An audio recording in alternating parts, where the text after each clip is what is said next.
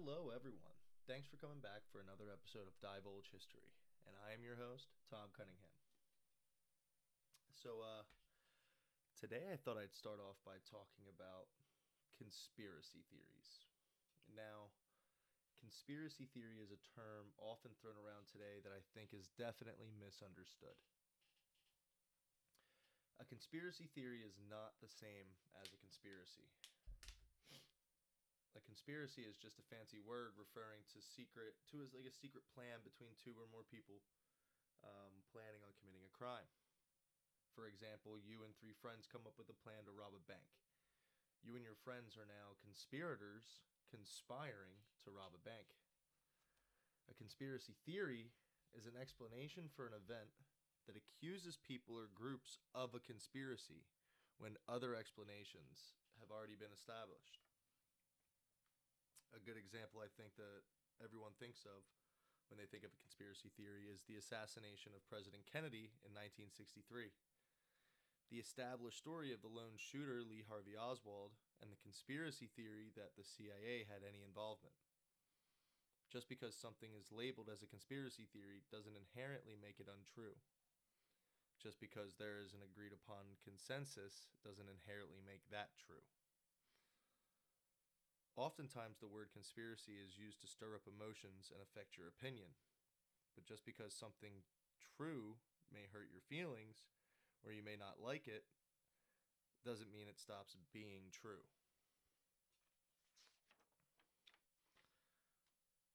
the Cold War is a time in American history riddled with conspiracy theories. Coincidentally, the term gained mainstream popularity during the beginning of the Cold War in 1950. From what I know and understand, nothing of what I'm about to tell you is a conspiracy theory. Although it could be part of some giant conspiracy, like, I don't know, the Cold War and the Red Scare were used as justifications for top government officials and associates to, I don't know, profit a whole lot of money and do whatever the hell they wanted without with impunity. But what do I know? Going into this, honestly, I thought it was a conspiracy. It was a government conspiracy. Just checking out Wikipedia's Operation Sea, uh, sea Spray page seems unreal. Reading Operation Sea Spray was a 1950 U.S. Navy secret biological warfare experiment in which Serratia marcescens and Bacillus globigii bacteria were sprayed all over the San Francisco Bay Area in California in order to determine how vulnerable a city like San Francisco may be to a bi- biological attack. Sounds like a conspiracy to me. the secret history of uh, the biological warfare in the United States is incredible, full of top level connections of White House officials, civilian scientists, pharmaceutical companies, military officials, deans of colleges, CIA agents, and as well as a number of international contacts in Canada, UK, Japan, and Nazi Germany. But for now, I'm going to tell you the story of Edward Nevin and the circumstance surrounding his death that ended uh, the way one might expect if you believe in conspiracy theories. So uh, it all started in 1976, uh, November 21st, actually, uh, in the Sunday Newsday Suffolk edition. On the first page, reported one day, the Army conducted a test. Uh, the paper goes on to report that the U.S. Army conducted a, ger- a germ warfare experiment on September 26, 1950, in San Francisco. A little more than one month later, one man was dead and five other patients were infected by the same kind of bacterium used in the test. September 26, 1950, and this is being reported on 26 years later, November 21st, 1976. Okay, well, the paper would go on to admit, or go on to say that the Army admits that ex- the experiment took place, but without any re- details, uh, real details. Which, if you know anything about the Army, um, it's not really surprising that they're not willing to give away the details of their experiments. Um, coincidentally, a little bit over a month later, in December 1976, the story made its way to San Francisco, being reported on by the San Francisco Chronicle. While on a train to his San Francisco San Francisco law office, attorney Edward Eddie Nevin III realized that he was now reading a story about his grandfather. And by the end of that day, December 22nd, 1976, most of Edward Nevin's 67 uh, descendants had already heard about the story. The Newsday article sparked public controversy, ultimately leading to a Senate subcommittee hearing uh, just being held within a couple months of this news breaking, which is astounding to me, especially for the late 70s like that. Uh, but I mean, if you know anything about the the mid and the late '70s, it was full of Senate hearings regarding the CIA, their involvement in things, and uh, a bunch of things that were better left secret. I'm sure to government officials, now being told to the American people willy nilly. Uh, the subcommittee hearing was on the biological testing involving human subjects by the Department of Defense, which is pretty wild. uh, now, I'm only bringing up this part quickly to go over parts specific to Ed and Ed Nevin. Uh, what you get from this subcommittee hearing is two panel sessions, one session consisting of top Army officials, the second with top medical researchers. Both sessions were held uh, to go over the Army's submitted official report titled The U.S. Army Activity in the U.S. Biological Warfare's Programs, Volume 1 and 2, dated 24 February 1977. The, the report, you know, just a normal Army report, goes over uh, the basic history of the program. Uh, it reports on some of the tests that they conducted, justifications uh, for conducting a test or for conducting the tests, general locations of where the test uh, test took place, the purpose of the tests, and vaguely what is used in the tests, etc. On Tuesday, March 8, 1977, Senator Schweiker, the Pennsylvania sub subcommittee member, posed a question to Army officials, which led to arguably the best exchange in the document. Um, it's a it's a long exchange, so I'm just going to keep it short and read uh, one quick quote from uh, Senator Schweiker, where he goes, I believe, notwithstanding the safety officer and notwithstanding the AMA Journal report about SM, or Serratia marcescens, you ran these tests up through 1968, some 16 years after the Fort Detrick safety officer had determined he felt that there was a serious problem, and 17 years after the AMA article ca- uh, said that they had caused a death. That is what I have most trouble with. Now, we'll in later episodes go we'll talk about Fort Detrick specifically in the next episode. Um, and we'll talk about that AMA article as well. Uh, but I think that's pretty powerful that Senator Schweiker here calling out the top uh, Army officials of the time in 1977, saying that you ran tests for almost 20 years that you knew were unsafe. That's what he's pretty much saying here. You ran tests for 17 years after the AMA article said they had caused a death. That is what I have most trouble with. And reading this whole document, it's about 300 pages. Uh, it's with the Army officials, that's probably the best exchange. Uh, but with the, the doctors, um, if you want, I implore you to go read those uh, opening statements by the, the four medical officers uh, that they had at the Senate briefing. They're they're wonderful. I think they they do a really good job uh, of tying it all up. But you know, on May 23rd, 1977, followed by a round of questions from Senator Schweiker, the consensus from the medical researchers was clear. Uh, one, there are no known safe simulant agents, including Serratia marcescens. Two, the Army bypassed the ethical problem of informed consent, which I think by now we all uh, have a decent decent understanding of what is informed consent and where we all stand on that. Uh, the third consent, uh, the third, um,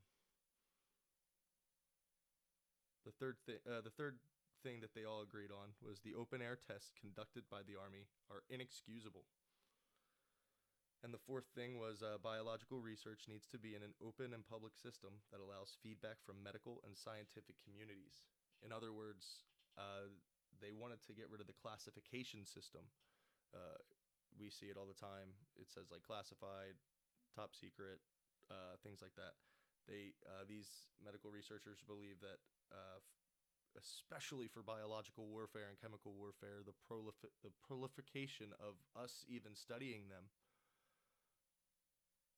and and studying the capabilities of these organisms uh, with our vast wealth to do so was only a great disservice uh, to us in the long term as smaller countries that didn't have the the financial support to do these kind of tests would be able to fall back and like terrorist countries would be able to take this research and and apply it. Uh, at one point in time biological warfare uh, was known as the poor man's nuke because of the devastation it can cause. But if these other countries weren't able to even study it due to lack of money then why were we just e- expanding on the the research and uh, especially today after the world's worst pandemic, and uh, even more recently, recently with the Russian invasion of the of Ukraine and and the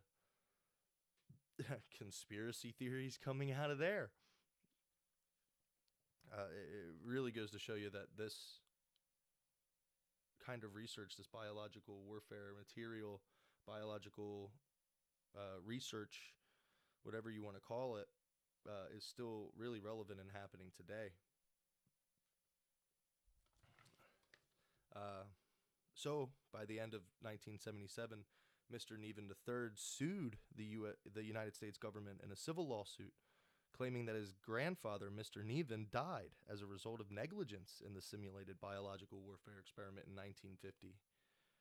The U.S. Attorney's Office in San Fran petitioned to the court, uh, petitioned to the court to summarily dismiss the claim because the government was immune from lawsuits by citizens under the Federal Torts Claim Act, which is that's just a wild. Like, how many times has the government gone into a, a tort claim where a civilian has probably felt or a citizen of the country has probably felt extremely wronged by the by by its by their government just to just to get told that you're not even allowed to sue them uh, uh, the government's request for dismiss- uh, dismissal was denied, meaning that Edward Nevin's family would have their case heard in open court. But think about how many families wouldn't get that same luxury, wouldn't get that luxury, wouldn't get that same right handed to them.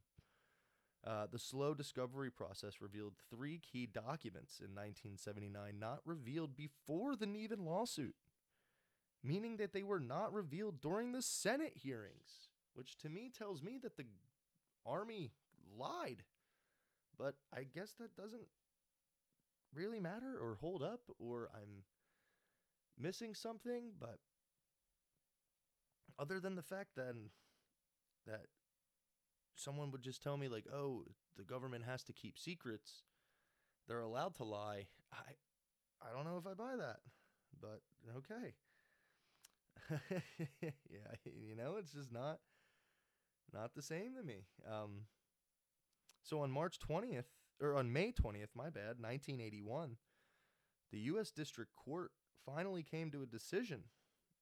Uh, 3 years of this lawsuit uh, between the Nevins v. government v. United States. Took three years to finally come back with a decision. Judge Samuel Conti delivered a 36 page ruling where he stated that the Army's decision to test was covered by the discretionary function exam- exemption of the Federal Torts Claim Act. Going on to explain uh, that the judge denied validity to each of the plaintiff's claims, and this is coming from the book Clouds of Secrecy, uh, which I'll I'll talk to you more about later. But uh, the judge the judge denied validity to each of the plaintiff's claims. He concluded that the Army's decision to test fell within the discretionary function exemption to the Federal Torts Claim Act, as I said. That is, the United States could not be sued in this case uh, because the decision to spray was part of national planning which made it immune from suit and was not taken merely at the operational level, which would, had a, which would have made it vulnerable to suit. Judge Conti determined that the Army exercised appropriate care in the choice of simulant agents and he concluded that any injury to the plaintiffs was not the proximate or direct result of the, the release of the Serratia marcescens by the United States, its agents, or employees.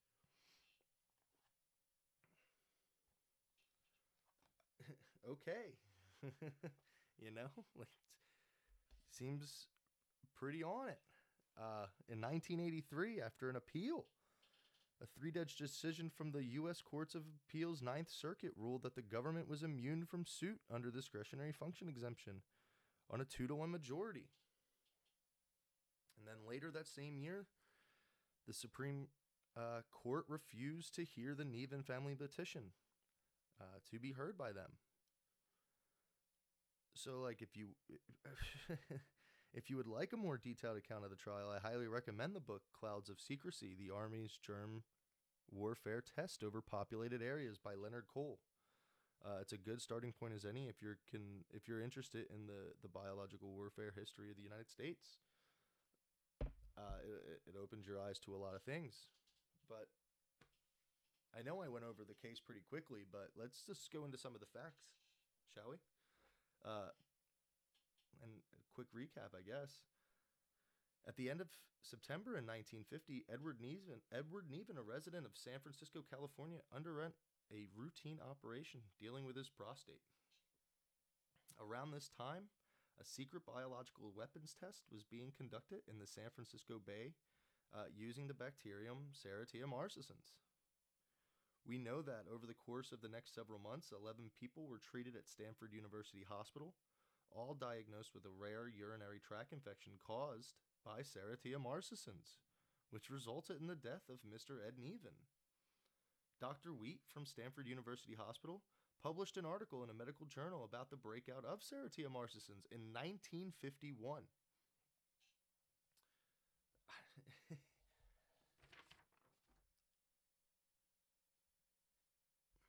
uh, at the trial, we learn of the existence of the special report number 142, a document prepared in 1951. It revealed that using a spray device, aerosolized bacteria Serratia marcescens was dispensed into the air of San Francisco to, and I quote, test the offensive possibilities of attacking a seaport city with biological warfare aerosol, to also measure the magnitude of the defensive problem and gain additional data on the behavior of biological warfare aerosol as it's borne downwind. The Army's data shows that nearly all of the 775,000 plus people living in the Bay Area at the time inhaled 5,000 or more particles per minute during the several hours that the cloud remained airborne over the city. I don't know if you guys know this, but uh, the San Francisco Bay is known for its fog. And the Army used that to release thousands, mi- billions of aerosolized microorganisms into the San Francisco Bay Area. The, Serratia marcescens at the time in 1950 was believed to be a relatively harmless organism. By the time uh, the Senate hearing happens, by the time this lawsuit's going on, uh, the Serratia marcescens simulant was not known to be safe anymore. It was known to cause problems. It was known. Studies have already have been coming out. Uh, there was a study released in 1976 that took place from I believe it was like 69 to 74 where 15% of uh, uh, intravenous drug users in San Francisco being studied at the time showed Serratia marcescens heart infections. 15% of just people using intravenous drugs in San Francisco. Out of the four other major cities that that test was being conducted on intravenous drug users, only one out of all four cities found were was only one person was found to have uh, an infection caused by Serratia marcescens, but in San Francisco, 15% of the intravenous drug users had an infection caused by Serratia marcescens. So it was known. Then, at least in the 70s, the late 70s, the, the potential to uh, cause damage, the potential to harm humans was there. Did they necessarily know that in 1950? Probably not, but I mean, you can make an educated guess. At the trial, we also learned of an ad hoc committee report. And for all you out there who don't know, ad hoc specifically means a specific purpose. So, the specific purpose of this committee uh, were four scientists who presented a two page secret report in August of 1952 explaining the possible hazards of spraying Serratia marcescens due to the Stanford hospital cases in San Francisco, saying four government scientists felt that the 11 cases of FSM were potentially caused by the experiment. And they knew that in 1952, two years after the experiment. But despite all this, the courts decided in favor of the government. Uh, that the government remained protected under the discretionary function exemption of the Federal Torts Claims Act. So, what is the discretionary function? According to the Congressional Research Service, Section 2680A of the Federal Torts Claim Act, and I quote, preserves the federal government's immunity when an employee acts involve the exercise of judgment or choice.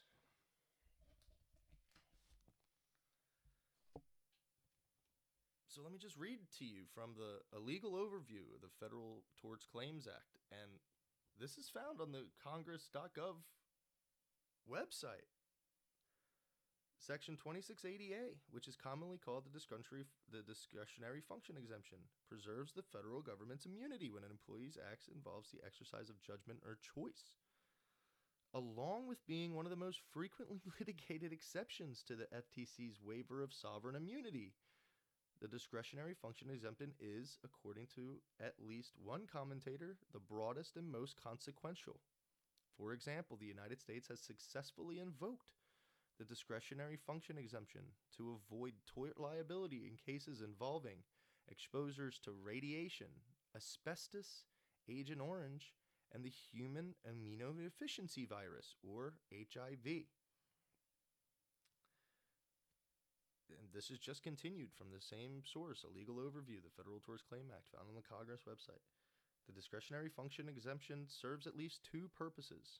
First, the exemption prevents judicial second guessing of legislative and administrative decisions grounded in the social, economic, and political policy through the medium of an action in tort.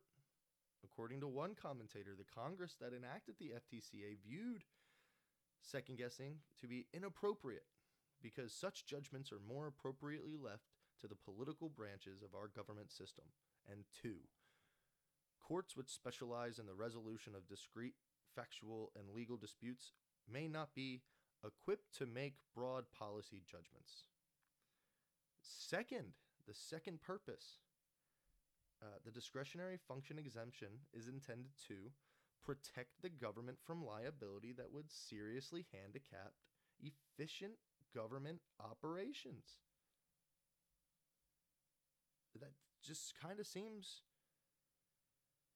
backwards to me.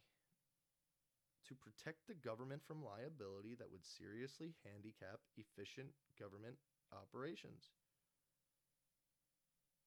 How about efficient government operations shouldn't have a substantial amount of liability?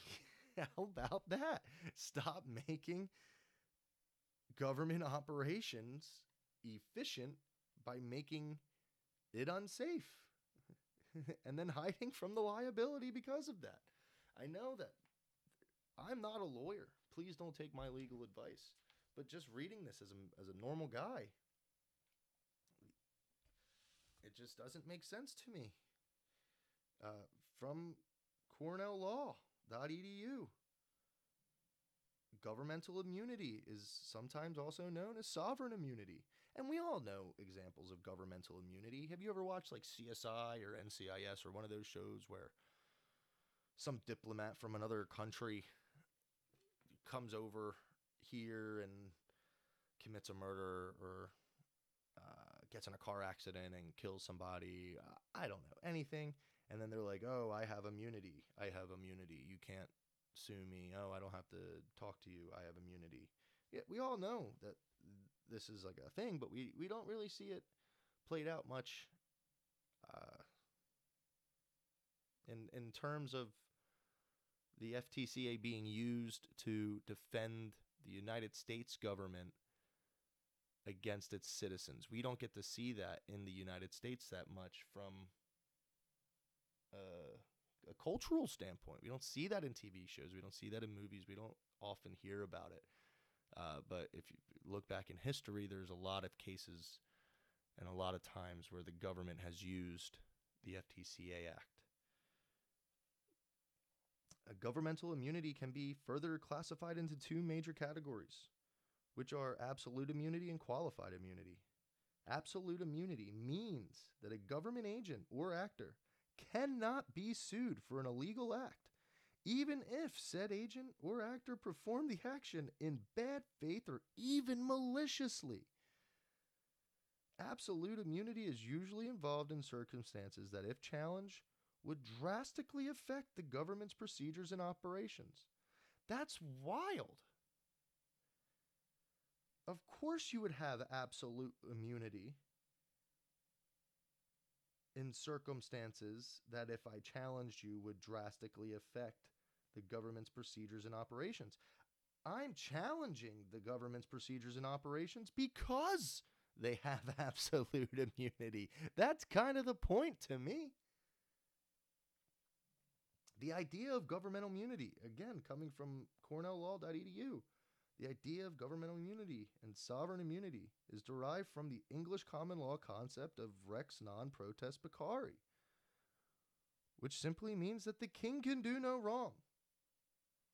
The point of that concept was to protect the sovereign king. We don't have a king for a reason. We can do wrong. The government does do wrong. A good quote I've heard recently is tyranny, tyranny is not a conspiracy theory. Tyranny is world history. And I think it's important for Americans, not only Americans, though, everybody. History, knowing history, understanding history, reading history, even if I'm wrong in everything I'm saying right now. I know I'm not in most of the things I'm saying, but I could totally be wrong in this the idea of understanding this law stuff. It just doesn't seem right. It just doesn't seem right to me. The United States has successfully invoked a discretionary function exemption to avoid tort liability in cases involving exposures to radiation, asbestos, Agent Orange, and the human immunodeficiency virus or HIV. Listen to what I say. Avoid tort liability, to avoid liability. Excuse me.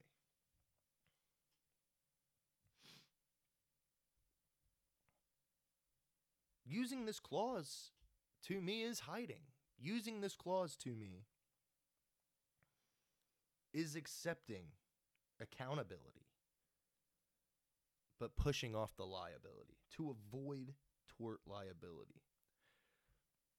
Saying, like, yeah, there is evidence that we did have or did play some a little major part in whatever Agent Orange which is something we're going to discuss a lot about as I continue on uh, talking about biological warfare back in the day, in the in the 40s, 50s, 60s. Agent Orange was used uh, as an anti foliage plant biological warfare, if you will. Uh, just to turn out and apparently cause a lot of bad things later for people who inhaled it. And we definitely used Agent Orange. Everybody knows that. How many times can they avoid liability by not being held accountable? What else have they avoided liability from? I know one thing that's been recently talked about is the burn pits in Afghanistan, causing all those cancers. President Biden's son died of brain cancer, and he worked at a burn pit. And I'm sure, I'm sh- I'm positive that if theirs were to go to court, they would fall under the FTCA or FCTA. Section 2680A would probably protect them too. For that, which they can, I mean, you can, I guess, say the United States has successfully invoked the discretionary function exemption to avoid tort liabilities in casing exposures to radiation, asbestos, Agent Orange, the human, the HIV virus, and to Serratia marcescens. But, like I said, this is one of the first stories I researched, and man, am I hooked. Join me next time as I go over the origins of the U.S. Biological Warfare Program from its inception up to about uh, 1949. Thanks for listening. I hope you guys have a great day.